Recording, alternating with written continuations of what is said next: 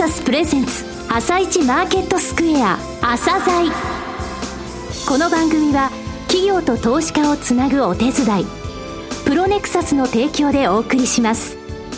皆さんおはようございます。アシスタントの玉木葵です。それではスプリングキャピタル代表チーフアナリストの井上哲夫さんと番組を進めてまいります。井上さんよろしくお願いいたします。よろしくお願いします。さて今日も楽しみな企業をゲストにお招きしております今日ご紹介する企業は証券コード7821前田高専です。はい、えー、前田高専さんですね。はい、あの、企業好き嫌いで言っちゃいけないんですけれども、えー、大好き。あ、えー、そうなんですかむちゃくちゃ好き。個人的にあのね、はい、あの、繊維出発でその技術を生かして土木の方に出ていって、その後、あの、えー、地方の企業をね、M&A することによって、いろいろと手がけてきた事業があるんですよ。はい。えー、じっくりお聞きください。はい。それでは、朝鮮今日の一社です。朝鮮今日の一社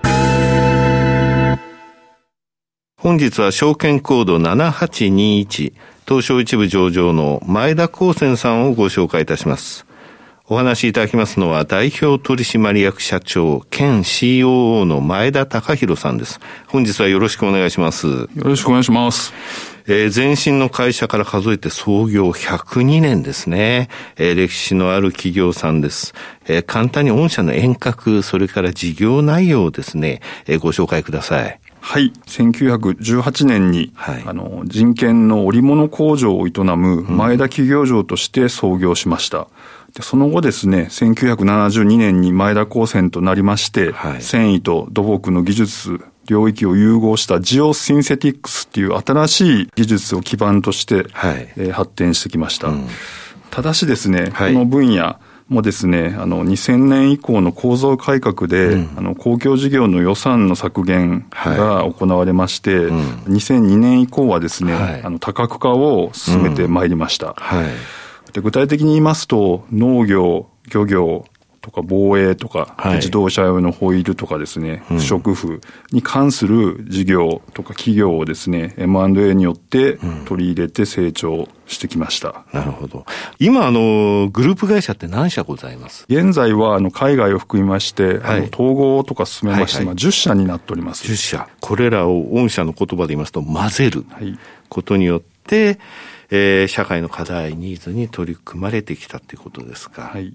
さて、あの、単身のですね、報告事業セグメントですが、ソーシャルインフラ事業、それからインダストリーインフラ事業、ヒューマンインフラ事業、その他の事業と、え4つございますが、えまずはソーシャルインフラ事業ですね。こちらの方からご紹介ください。これは先ほどのジオシンスティックス技術を活かしまして、はい、安全、安心、環境をキーワードにしまして展開している事業でございます。災害に強くですね、うん、あの、美しい国土づくりに貢献するために、の土木、建築、資材として、はい、あの、土の補強とかですね、うん、斜面防災、排水材、河川海岸資材、そして緑化、包装資材ですね。うん、そしてコンクリート構造物の補修、強化資材、うん、でまた不織布をはじめとする身近なところでも活躍するような資材も数多く開発しております。はい、またですね、はい、このソーシャルインフラ事業は、あの土木、建築分野だけではなくですね、はい、最近では農業分野としまして、うん。はい、獣害対策とかですね、あの園芸用ハウスとか、うん、でまた畜産、酪農などですね、やっております。で、またですね、はい、その他にも、あの、厚物の生地ですね、例えばテント生地とかの縫製など、独自の加工技術で、うん、自衛隊関連の装備品を提供させていただいたりとかですね、はいで最近では、あの、漁業分野として、はい、北海道釧路におきましてですね、はい、例えばあの水産工場から出される魚の加工残差ですね、はい、それとか、あの、マイワシとかからですね、はい。うん、養殖の餌とかですね、はい、農作物の肥料の原料とかになる魚粉や魚油なども製造しております。はい、今ご紹介いただいたのはすべてそのソーシャルっていう部分ではその非常にその問題っていうものですね、社会問題に貢献するためのところなわけですね。はい、さてその他ですが、インダストリーインフラ事業、えそれから、ヒューマンインフラ事業、その他の事業、こちら、え続けてご紹介いただけますか？あの、インダストリーインフラ事業ではですね、はい、あの、産業界のインフラづくりに貢献する事業を行っておりまして、はい、例えば、あの、クリーンルーム用の高機能ワイピングクロスなどですね、はい、各種繊維を原料としました産業資材の製造、加工、販売を行ってます。そしてあの、三つ目のセグメントであります、ヒューマンインフラ事業はですね、はい、あの、BBS ブランドっていう自動車用の軽合金の単造ホイール、まあ、アルミニウムホイールですね、はい、の製造、販売等を行う事業でございまして、はい。うん、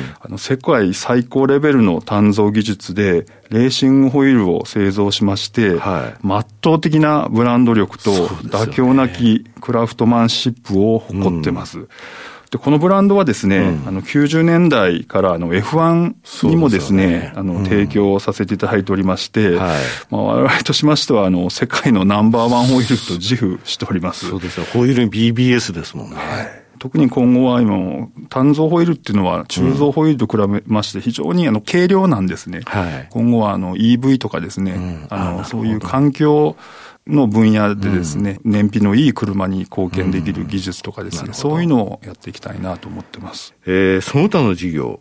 これは何でしょう？これはですね、昨年からあのヘルスケア事業をですね、うん、あの、始めました。はい。これはあの、スイスのですね、あの、医療機器メーカーに、うん、あの、投資をいたしまして、はい、でそこで、あの、作っておりますのバルーンカテーテルのですね、はい、日本のあの、販売権を取得させていただきまして、はい、ちょうどあの、7月からですね、あの、治験が始まって、ったばっかりでございます。まあ、そういうあの高度医療に使われる材料とですね、うんはい、従来からですね、あの不織布を使いまして、はいはい。まあ、いろんなあのメディカル素材も挑戦してきてます。うん、例えば最近ではですね、あのマスクが。そうですね、不織布っていうともう、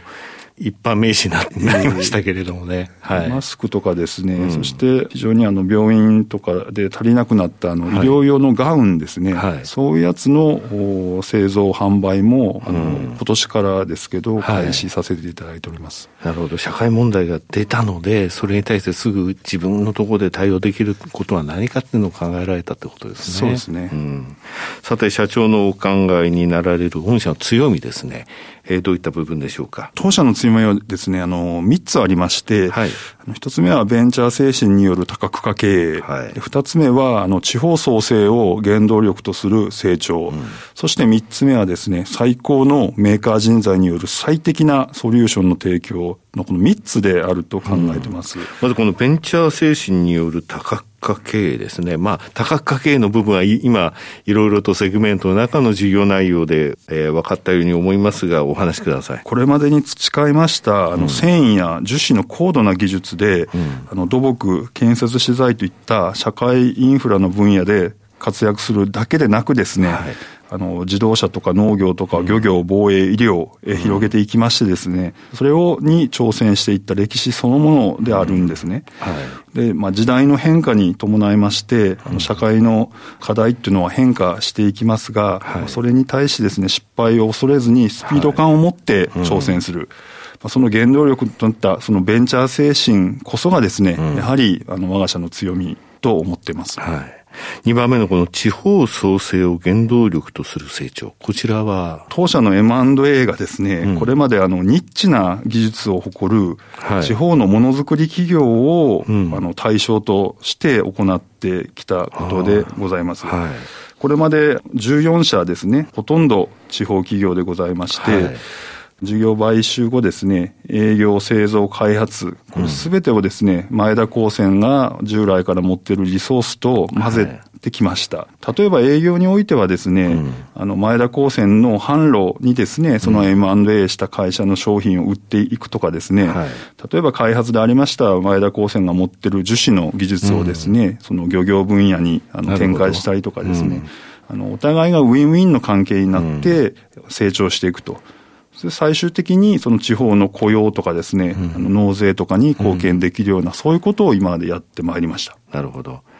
さて最後のこの最高のメーカー人材による最適なソリューションの提供。こちらはどういうことでしょう？はい。これはですね、観察ですね。はい。で、そこから状況判断をして、うん、意思決定をして、はい。で、アクション、行動をすると。うん、この英語の頭文字である OODA ですね。はい、OODA という、あの思考プロセスが、あの、我が社の社員は浸透しております。えー、OODA っていうんですか？御社の中ではこういう思考プロセスっていうものは？そうですね。あの、会社が、あの、いろんな、あの、判断をするんじゃなくて、一人一人がですね、はい、みんな現場へ行きますんで、うん、その現場へ行きながら、個人が判断をして、意思決定をして行動していくと、自立をした組織になってるんじゃないかなと思ってます。なるほどね。え、御社2020年9月期からですね、2023年9月期までの中期経営計画、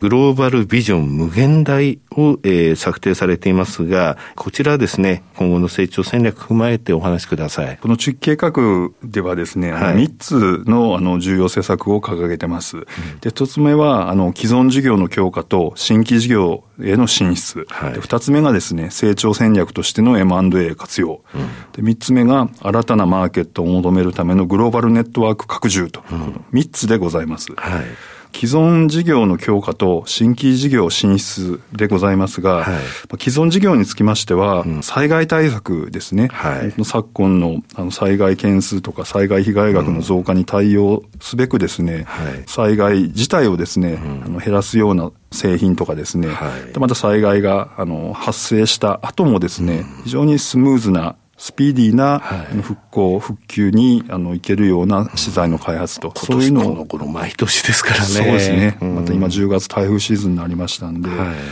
そしてあの新規事業の進出につきましてはですね、うん、まあ、先ほどのあのメディカル事業ですね、はいはい、これをあの試験を必ず成功させてですね、はい、でまたマスクとかガウンなどの,、あのヘルスケア事業ですね、うん、ヘルスケア商品の開発をさらに、はい、あの進めてですね、うん、あの差別化製品のですねあの開発に力を入れていきたいなと思ってます。はい、そして二つ目のですね、はい、あの成長戦略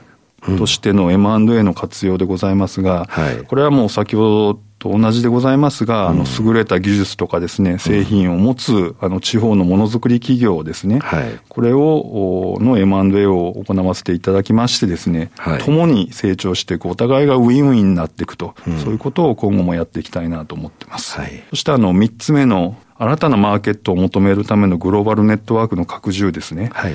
一つはあの BBS の自動車用ホイールですね。うん、今後はですね、アジアですね、うん、アジアでですね、あの営業の拠点を設けたりとかですね、はい、あの営業の強化を図っていきたいと思っておりますことと、はい、そしてあのソーシャルインフラ事業におきましても、うん、あの ASEAN 諸国でもあの災害の件数と規模も毎年大きくなってます。はいで、我々が培った日本での技術をですね、うん、あの輸出すると、はい、そういうことで、あの、我々が持っているベトナムの拠点を、からですね、はい、各国にアプローチをしていきたいなと思ってます。はい、そして、これらのあの3つの施策をですね、はい、着実に実行してまいりましてですね、はい、あの最終年度2023年の9月にはですね、はい、売上高500億円、うん、EBITDA100 億円、はい、そして営業利益80億円、を目指して頑張っていこうかなと思ってます。はい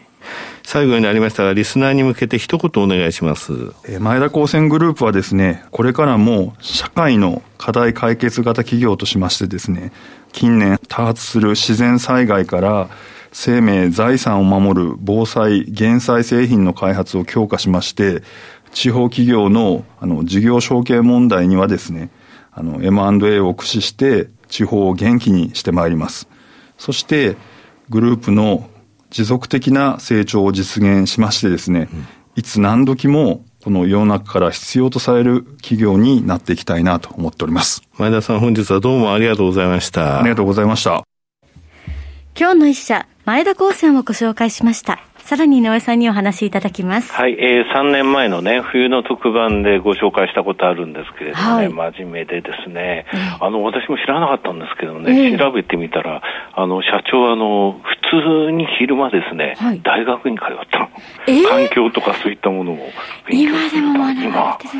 それでもう卒業されたんだけどね、えー、すごいんですよ。まあ、とにかく、もともと福井の会社さんで、ですので M&A についても地方でリソースがないけど技術あるっていうところをなんとかしたいっていうので、はい、ウィンウィンの関係になるように、うん、えー、こうやってグループとして大きく成長してきたのね。あと、社員がうちの技術を使ったら、この社会問題解決できるってどんどん提案するみたい。だから今回の不織布を使ったものとか、例えば今話題になってるあの、熊出てるけどね、新潟で。あの、獣害はい、いわゆる獣の害っていうのはすごいあの問題になってるけど、そういったことに対する対応とか、はい、ね、そして今やもうメディカルのところを新しい柱として育てるためにっていうことですよね。えー、この会社いろいろ受賞してるのよ。第3回100年経営大賞とか、あ。と一橋のあのポーターさんっていう人が提唱したポーター賞っていうのも受賞してるんですが、はい、そんな中でね、はい、第8回日本で一番大切にしたい会社大賞っていうのを取ってるの。えー、なんか心温まるでしょ？で、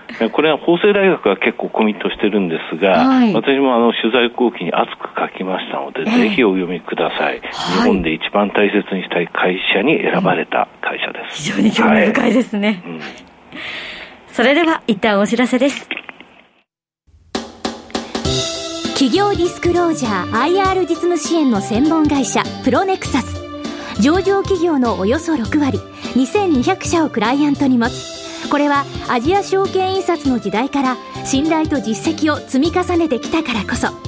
さらにプロネクサスが目指すのは企業と投資家をつなぎ日本の株式市場を活性化させることです。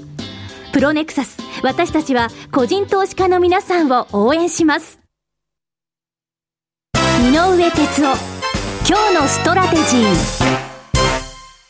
それでは井上さん、後半の解説もよろしくお願いいたします。はい、えー、アメリカの方のね、決算が始まりました。JP モルガン、シティ、えー、金融機関始まってね、今日のニュースなんかでも、あの、JP モルガン良かったっていうふうに言われてますけれども、実はその後 CEO がね、えー、この、えー、貸し倒れ引き当て金、はい、えー、将来必要より今100億ドル多いかもしれないけども、ひょっとしたら200億ドル少ないかもしれないっていうようなことを言って下げちゃったと。ただね、その他、ブラックロックって会社が発表したんですよ、決算。はい、このブラックロックっていうのはアメリカの中でものすごくあの大きくなった牛産運用会社なんですね。えー、これがね、絶好調の決算だと。つまりだからファンドに資金が流入してると。機関投資家だけでなく個人も。だからアメリカ株強いんですよ。えー、じゃあ日本はっていうと日本ですね、本当は10月と4月っていうのはヨーロッパ買ってくれる月なんですが、はい、その動きは全然見れ見られてないんですよね。えー、これね、やっぱりヨーロッパの方がね、財政問題があるので、はい、どこもかしくも今、財政支出をしてその景気を支えなきゃいけないってことになるのね、はい、民主党なんかも、えー、大統領になったらもうかなりばらまくと思うんだけど、その代わりそうすると大企業とか富裕層に対しては大増税っていうのが行われたり、規制強化っていうものは行われると思うんでね、はい、金融とかハイテク、ちょっとあの、えー、バイデンさんが、えー、大統領になった場合、ちょっと、えー、どういった、えー、施策を持つのかって厳しい状況なんですが、はい、まあ、アメリカは資金が流入してますと。だ日本はちょっと、えー、ヨーロッパの方のその財政支出の影響、はい、そのためもあって、いわゆるソブリンウェルスファンドにお金集まってないという状況。だから日本株ちょっとなかなか買ってもらえてないなという印象ですね。なるほど。わかりました。井上さん、本日もありがとうございました。また来週もよろしくお願いいたします。この後は東京市場の寄り付きです。朝鮮この番組は企業と投資家をつなぐお手伝いプロネクサスの提供でお送りしました。